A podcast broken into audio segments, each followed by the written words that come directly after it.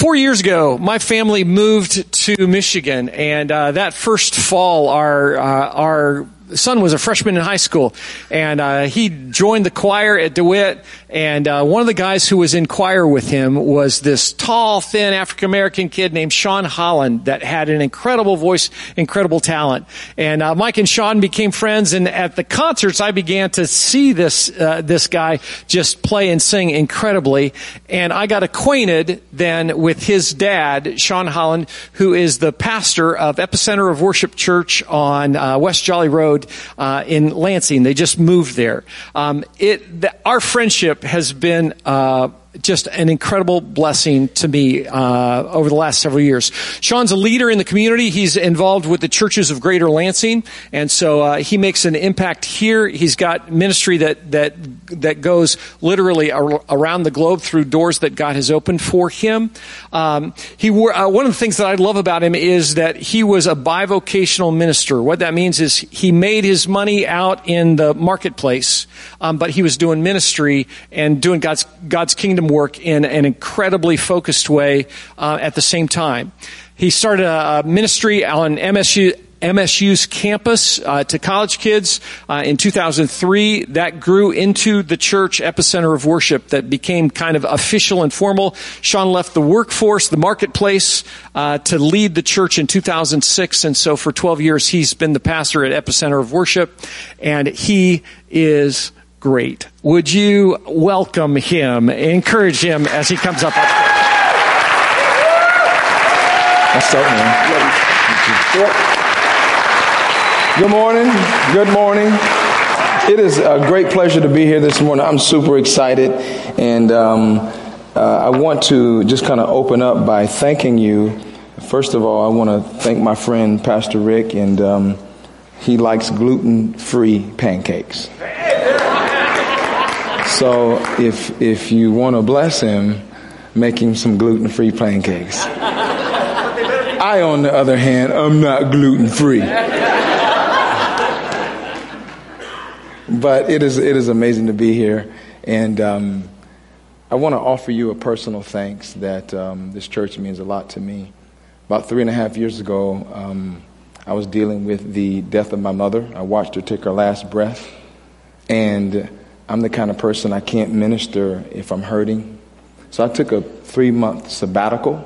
I came here and um, just feeling really heavy. And I knew I needed community. I knew I needed the word. I needed to be around God's people. And um, I walked through, and a lovely lady, she said to me, Welcome to Northpointe. I said, Thank you. Came in, I sat right over here, and a lady moved over to you know, to uh, give me room to sit. And he preached a phenomenal message about a little boy that gave his lunch up to Jesus and how that sacrifice changed an entire community, changed my life. And so I want to thank you, and I want to thank Pastor Rick. Let's give Pastor Rick a great God bless you.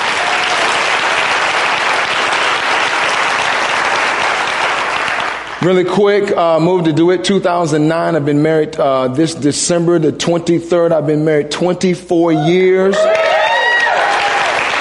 Love it. That's my baby girl, my brown sugar. She always distracts me while I'm preaching, so I'm going to ask her to leave the sanctuary. That's my girl. We have four children. My daughter, she'll graduate from Florida A&M next year. My son's a freshman at Michigan State and uh, he's doing study abroad right now in Italy. And then we have an 11 year old and a 7 year old that runs the entire house. and her name is Angelica. I want to talk to you today about something so very important. And as I, I, prayed about what to say, and, and normally when you preach on the road, you know, I've been preaching for over 24 years, you always preach something that you know, right? And as I was praying, the Lord gave me this text and uh, Pastor Rick and I hadn't spoken or anything like that. And I want to invite you to this text, and I want to talk to you from a subject today the global impact of a veiled gospel. The global impact of a veiled gospel. In 2 Corinthians chapter 4, I want us to look at Paul's words, and I want to draw from these words some points of encouragement to us, some charges and some challenges as well.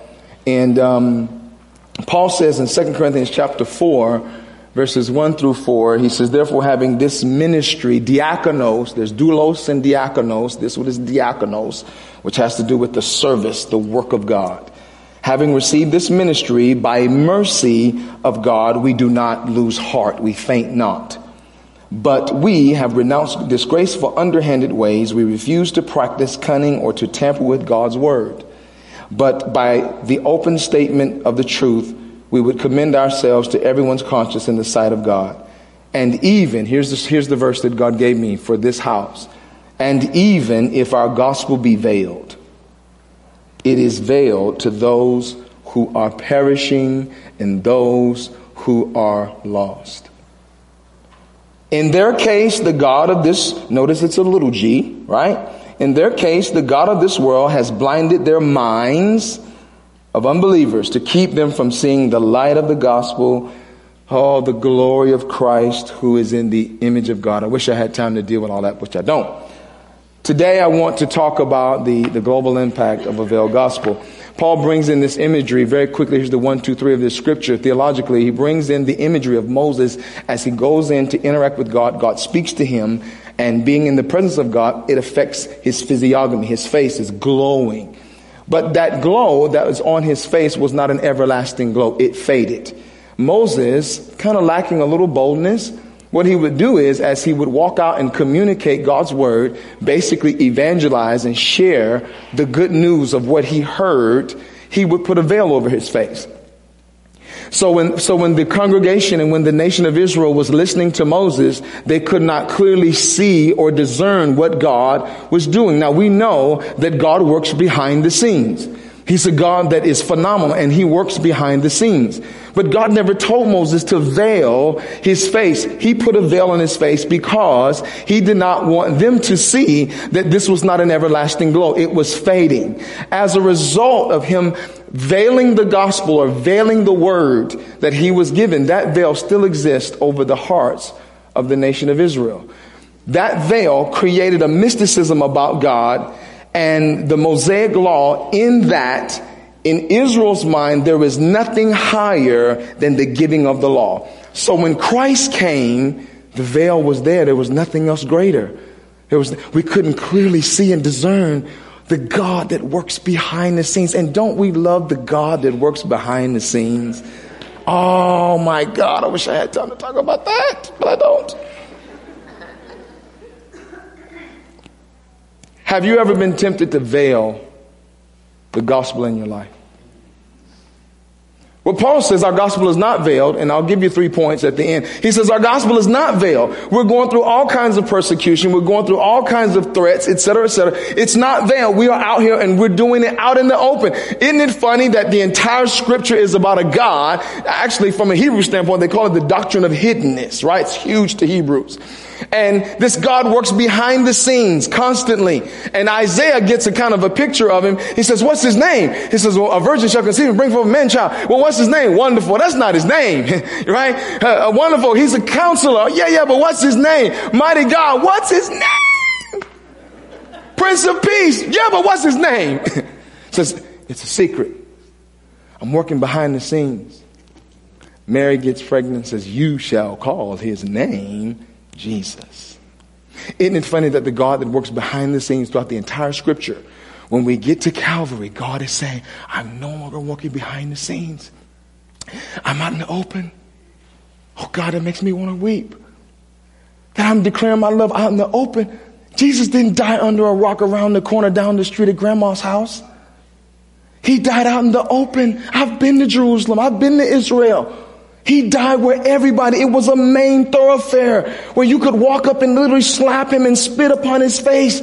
And this is, this is what Paul is saying here. He's saying that if our gospel be veiled, it is veiled to those that are lost, those that are perishing. And in American culture, we have this thing where we don't want to offend people. And if I shine this light right in your face, you're going to get offended. You're going to get offended. You're, you're going to say, oh, wait a minute. And people freak out when we really be what God's called us to be, like a, a for real Christian. When we represent the brand, so to speak. Somebody say amen. amen. Black people like for you to talk back. well, some. I'm one of the some. If I shine this light, you get offended. But the light of the gospel, it helps. And we act like the gospel and we act like what God has done in our life is an infection. Oh, not, don't share it. Don't talk about it. Even though he works behind the scenes. Oh, don't help somebody by talking about how good God's been. Because I don't want you to be offended. So guess what we do? We figure out ways to veil it, to make it more palatable for someone who needs the brightness of it. We make it just a little bit more where you can deal with it. So, oh no, don't do that. Oh, that's too bright. You're shining too bright. You go to work on Monday and people talk about, dude, I got wasted this weekend. We got drunk, two shots of Jaeger. We got drunk and wasted. And you say, oh, what, what did you do? What do we say? Oh, I had a barbecue. You need to go and say, I had oxygen. Where did you get oxygen from? Northpointe. You got high on oxygen? Heck yeah, Northpointe gives it out for free. That's what I'm talking about. Woo!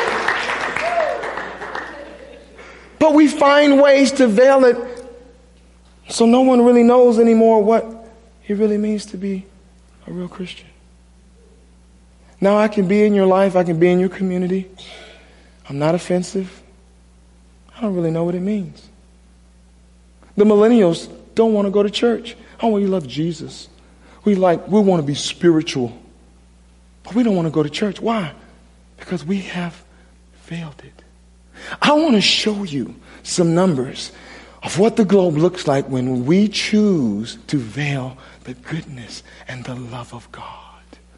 Can you put this first slide up? This is troubling to me because I looked at this and I didn't see anybody that looked like me with a dark mocha tan.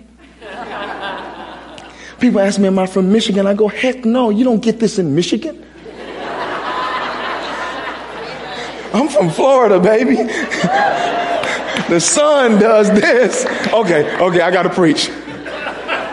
Listen, by 2040, they're saying there'll be 7.6 billion people on the planet, and everybody to the left, their, their designation is black, but they're mixed with white, Jewish, Muslim, Alaskan, you name it. They're mixed with everything. Those little designations at the bottom will tell you. What they're saying is, and this is coming straight from the world leaders and the United Nations and all this, the numbers that we study, that the world is going to be more brown. Now, I don't know how that makes you feel. I told you how it made me feel. But what that means is, is that we're going to have to shine brighter than how we're shining. Because the world is changing how people are finding love and how they're finding their family status and find and, and living together and relating. The church, what we know is that the church always lags behind culture 10 to 20 years. So we'll come up with a service, a plan or whatever, and it's not relevant to the world anymore because we work together, we eat together, we do ball games together, but we haven't found a way to sing to Jesus together. And the world's going, I thought Jesus was really good. Must not be good on Sunday. Veiled gospel. Doesn't reach everybody, right?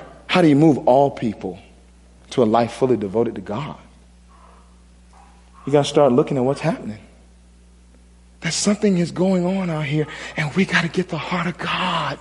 I tell my church, do you realize that the Bible says that Christ died for the whole world? That's people that don't look like us, don't think like us. I was going in Meijer one day, and a teenager was sitting over on the side, and uh, he was all blacked out. Black fingernail polish, black eyeliner, black, black coat, black suit, black shoes. And, and the Lord said, tell him I love him. I said, man, he blacked out. I ain't talking to him. Send somebody. Now, I don't know about you, but I don't always say yes when God tells me something. I mean, I got to give him one big good no just to make sure it's him. I mean, he's God. I can't win anyway. Might as well be honest. I was like, God, you, you know, this is me. Your boy ain't doing it. I'm not doing it. he got all this black on. I don't know. And he said, You belong to me. You do what I say. You gave me your life. And I walked up to him and I said, Hey, dude, you don't know me. I said, But I, I just want to tell you something. Jesus loves you. And he said, He looked up at me, tear dropped out. He said, I've been battling suicide. He said, I, I grew up right here in DeWitt, went to church right here in DeWitt, and I'm just hurting right now. I said, Can I pray with you? He said, For sure. Grew up Baptist. Next slide.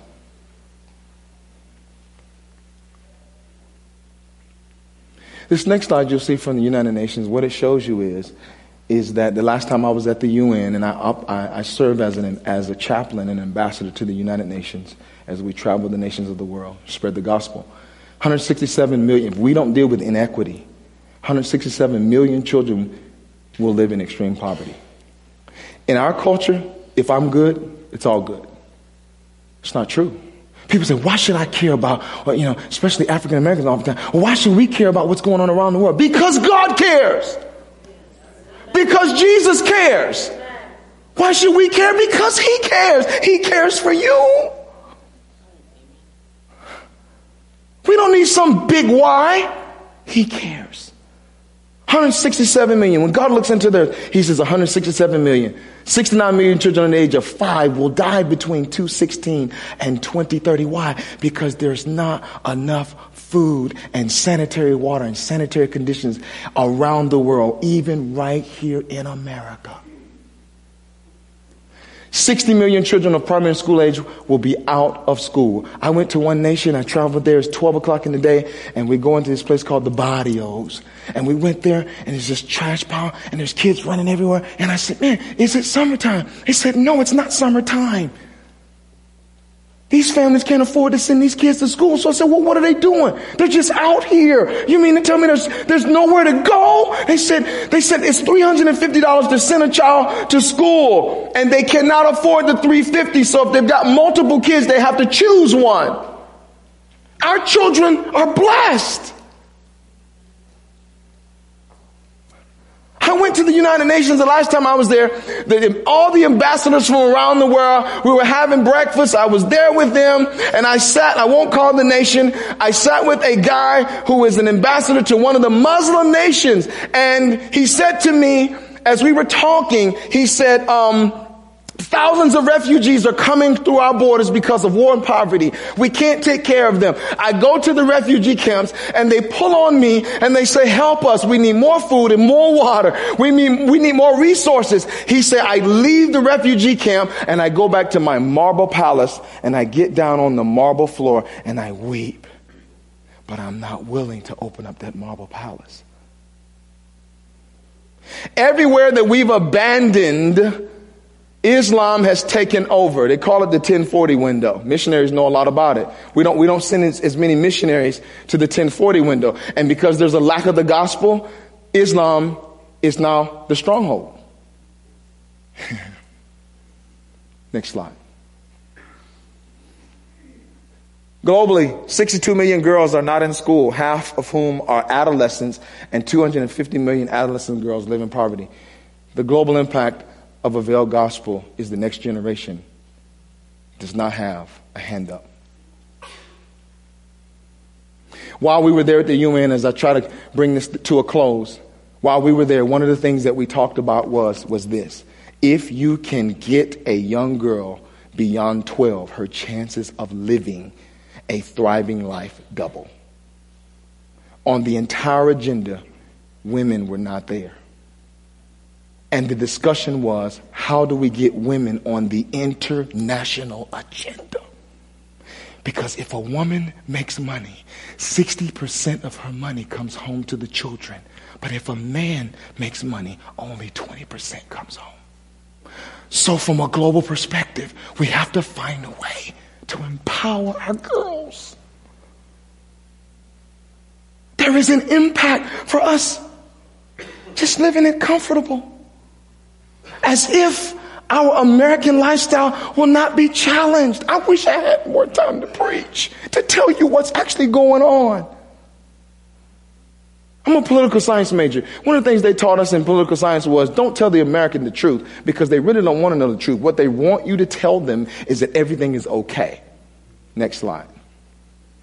Seven billion people on the planet. Here's the real issue. Because of greed and the lack of love in the world, three billion people right now trying to take care of four billion people economically. This is the greatest global problem that we have while we gather and we sing and we worship. Imagine if we could just reach 50,000 people with the gospel. Imagine. Poor people will rise up at some point. Do you not know there's enough land in Africa to eradicate hunger globally? Let me give you three things. I'm done. Let me give you three things that Paul says. This is our challenge that'll help you take the veil off. The first thing he says is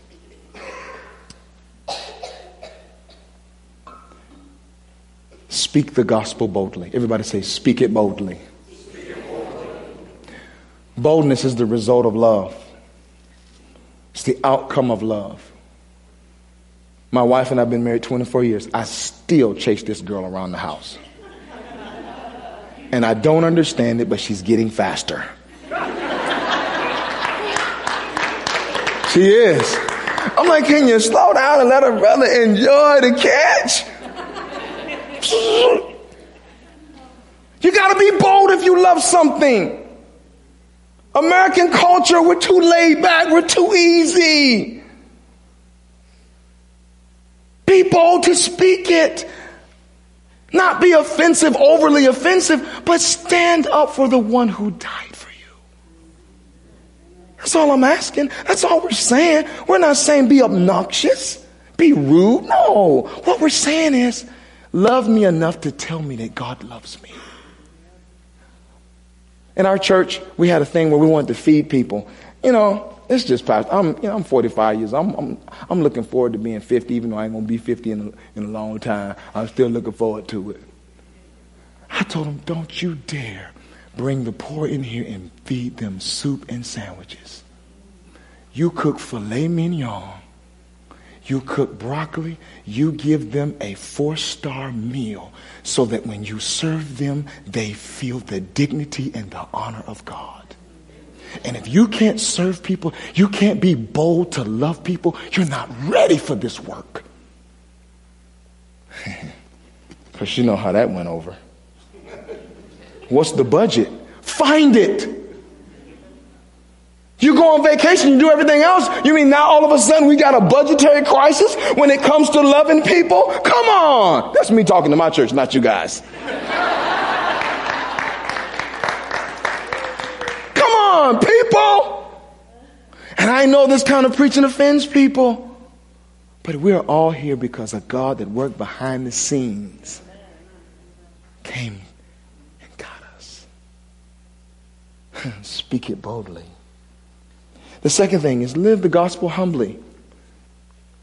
Give credit to God for your achievements. Yes, I was a very successful business person. I worked for CSX Corporation. I managed $49 million.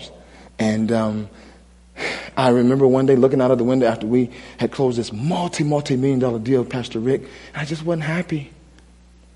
I felt like I wasn't making an impact in the world. And that day in Chicago on Lakeshore Drive, overlooking all this plushness, I decided I'm done here. I want to do something else with my life. And, and I just, I just wasn't called to that anymore. If you're in that and you're called to that, stand up, shine, dude, shine, ma'am, sirs, shine. They need it.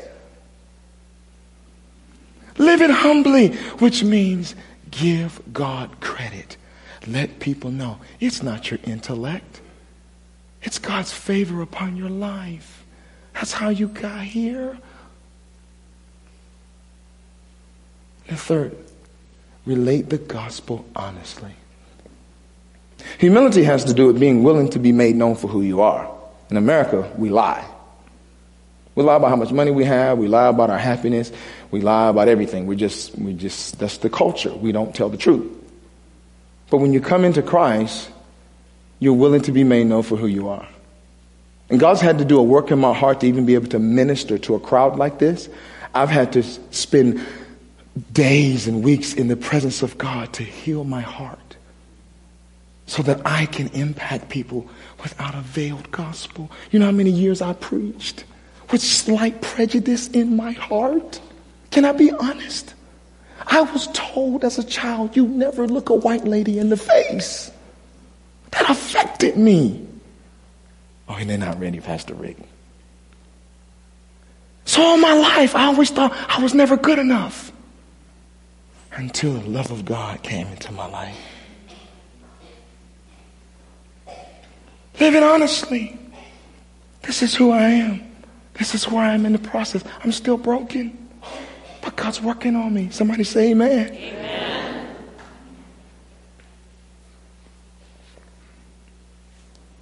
Take it off. Oh, we love the God that works behind the scenes, don't we? We sit back and we take the credit. But what God is saying to this church and to his church, I need you to step out from behind the veil. Start easy. Start with your family. Start with people that don't like you anyway. I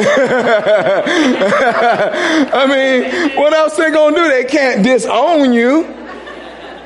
Tick them off. Who cares? Somebody might get saved. Go figure that.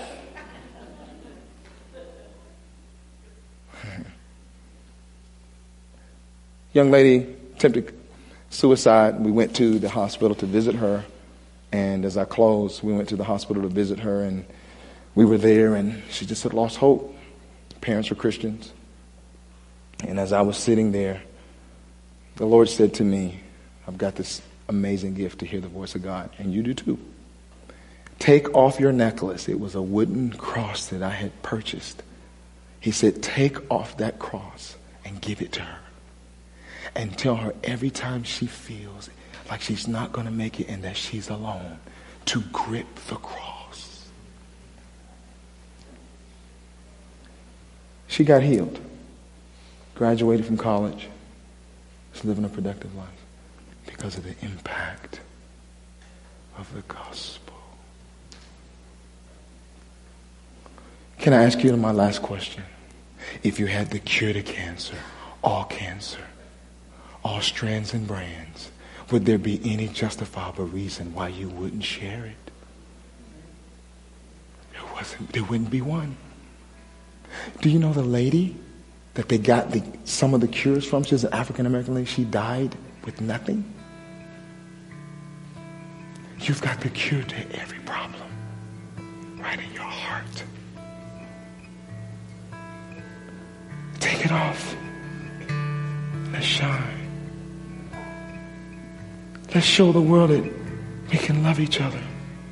Oh God, I want to cry. I'm trying to hold it together, Rick. I was in Croatia on a mission trip. They came to me and this is what they asked me. Can you explain racism? I said, I can't. I don't even know what it is. This is what they said. We look to the American church for direction. We write a song, they sing it. We write a sermon, they preach it. We build something, they model it. And they said, We're struggling because we don't understand it. If we look at the Bible, we don't see that in. Should have grabbed the person's hand next to you. Today is a change in your life. I'm telling you right now, today is a change. You will never be the same after this. You will never see people the same way. I will begin to pray that we will begin to see each other through the lens of love.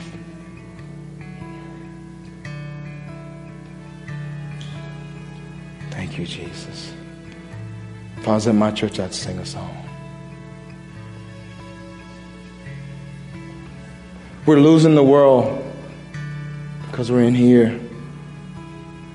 And we get glorified in here. Our face shines, but we walk out and someone says, Oh, you're shining too bright. Oh, oh don't talk about it on the job. Oh. oh, no. Just matter of fact, just turn it off.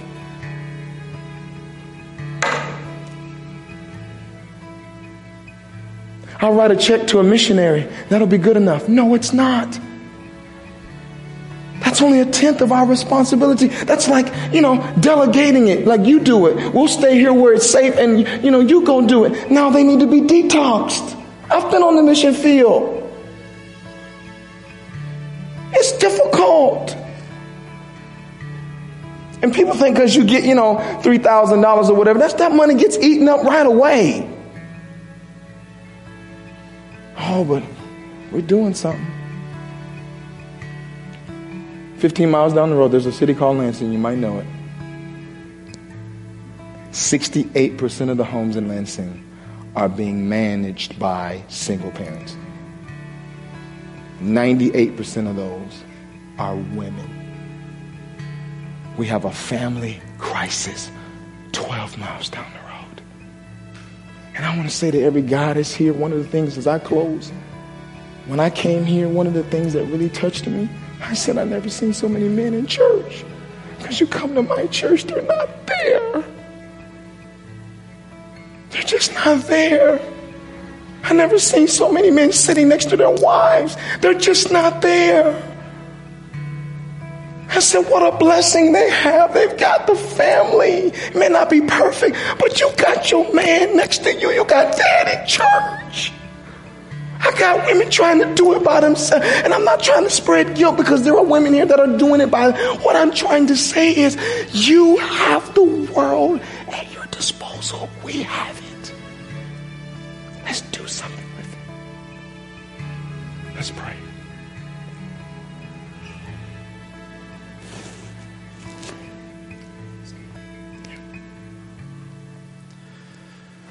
You unravel me with a melody. You surround me with a song of deliverance from my enemies till all my fears gone. holding, I am holding one of your children's hands. A life of great significance and honor. Your blood has covered them too. I pray today that we would begin to have your heart for each other and for our city. And that we would be fully devoted so that we might move others to a life that's fully devoted to you and all the things that you've done for us behind the scenes, God, we sign up to make you known in this world. We pray for Kate Spade's family and Anthony Bourdain's family. We ask God that you would dispatch someone that would share the gospel with them as they go through this time of grief and bless this church that it will be a beacon of light and hope in this community.